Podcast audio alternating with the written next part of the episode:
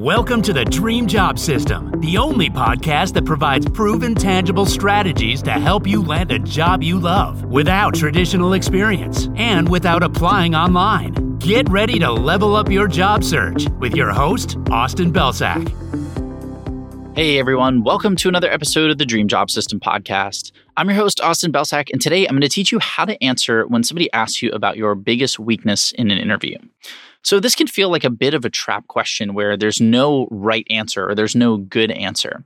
And one of the reasons that's the case is because, quite frankly, this is just a terrible interview question that shouldn't be asked anymore.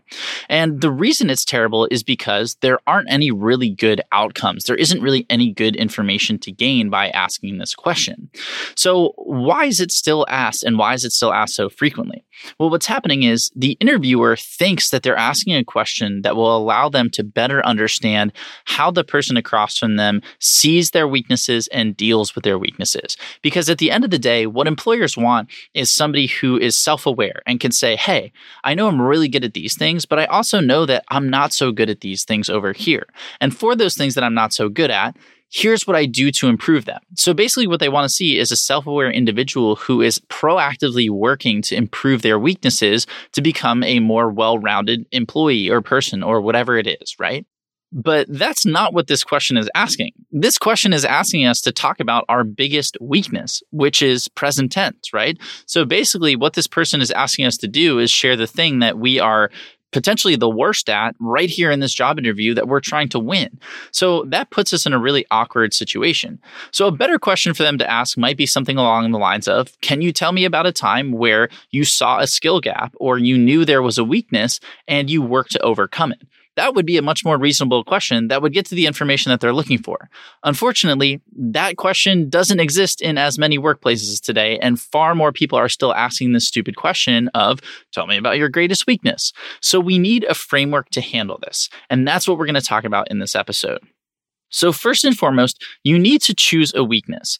And the two things that I want you to avoid are one, playing up a strength as a weakness. So saying something like, oh, my colleagues tell me that I work too much. That's not a weakness. That is total BS. And every interviewer is going to see right through that. And you are going to get points deducted right off the bat. The other thing that you want to avoid is being a little too honest. So mm-hmm. something like, you know, I freeze up when I talk to people I don't know, or talking about a weakness that's critical to the role, right? That's not something that we want to talk about or choose either. So so instead, what you want to do is pick a skill that you've been actively working to improve. So this was a skill that you weren't so good at to start with, but you've been taking actions to improve it. And hopefully, this skill isn't a core competency of the role that you're targeting, but instead, maybe an ancillary benefit now that it's become an asset to you. So that's the first thing that we're going to do. Second, you're going to describe how that skill gap has been a challenge for you in the past. So, how has this weakness hurt you or impeded you or created an obstacle for you in the past? Third, you're going to talk about the actions you've taken to improve that skill. And then fourth, you're going to showcase the results you've seen from those actions. So, by way of example here, I'm going to say that my weakness is public speaking, right?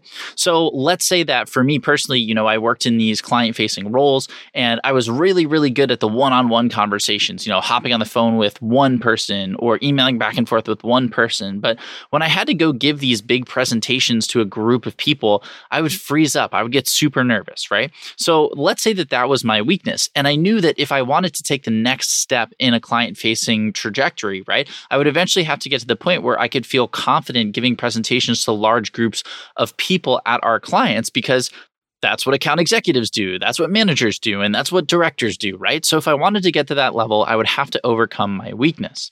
So here's what I might say Public speaking was a huge challenge for me. I'd get incredibly nervous when I knew I had to get up and speak in front of a crowd. I realized that this was hindering my progress towards my trajectory and my goals of eventually becoming an account executive or a manager or a director. So I decided to take action. First, I hired a speaking coach and asked my manager for a 10 minute slot to present in our weekly meetings. After a few months, I can honestly say that these slots are something that I enjoy. So I decided to take it one step further. Most recently, I co led a pitch to one of our biggest prospects. The stakes were high, but we ended up closing them for $5.25 million a year. After the deal was signed, our senior exec from our team came for me and told me that my narrative on X topic seemed to really seal the deal. So let's break down this answer here. First, I'm illustrating awareness about the skill, right? And I'm introducing the specific weakness that I had. So I said public speaking was a huge challenge for me.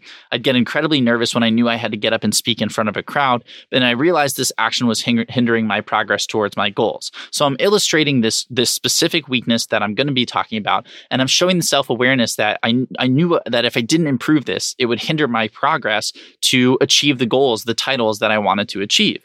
So then next, I dive into the specific steps that I took in order to improve this. So I mentioned that I hired a speaking coach, and then I went and asked my manager for a 10 minute slot in our weekly meetings where I could practice just in front of my peers. And then I talked about a result that I got, right? So I said most recently I co led a pitch and we ended up closing the deal for X million dollars a year. And even after that, a senior exec came up and said that they really liked my narrative on X topic. So essentially, what I've done is I've said, you know, this was a weakness for me. This was a really tough thing for me. And I'm still working at it. I'm still progressing at it. I'm not saying that I'm super good at it and I'm an expert at it now. But what I'm telling you is that I've been actively pursuing opportunities to improve on this skill And here are some of the results that I've gotten so far. So that is a perfect answer to the question of tell me about your greatest weakness because we're giving them a weakness, we're showing them that we're aware of that weakness, we're telling them about the proactive solutions that we've been creating or working on to improve at that weakness, and then we're talking about how this is still an ongoing process. So that's how I want you to answer this question every single time it's asked. And it's really, really helpful to have your example prepared and have this answer prepared ahead of when you step into the interview so that you can deliver it flawlessly. So that's it for today. But if you want to dive into more detail about how to craft a great answer to talking about your biggest weakness, I have an entire guide dedicated to that. It's super comprehensive and detailed with a bunch of examples. So I'll link that below in the show notes and you can check that out. But outside of that, as always, we appreciate you listening and we'll see you in the next episode of the podcast.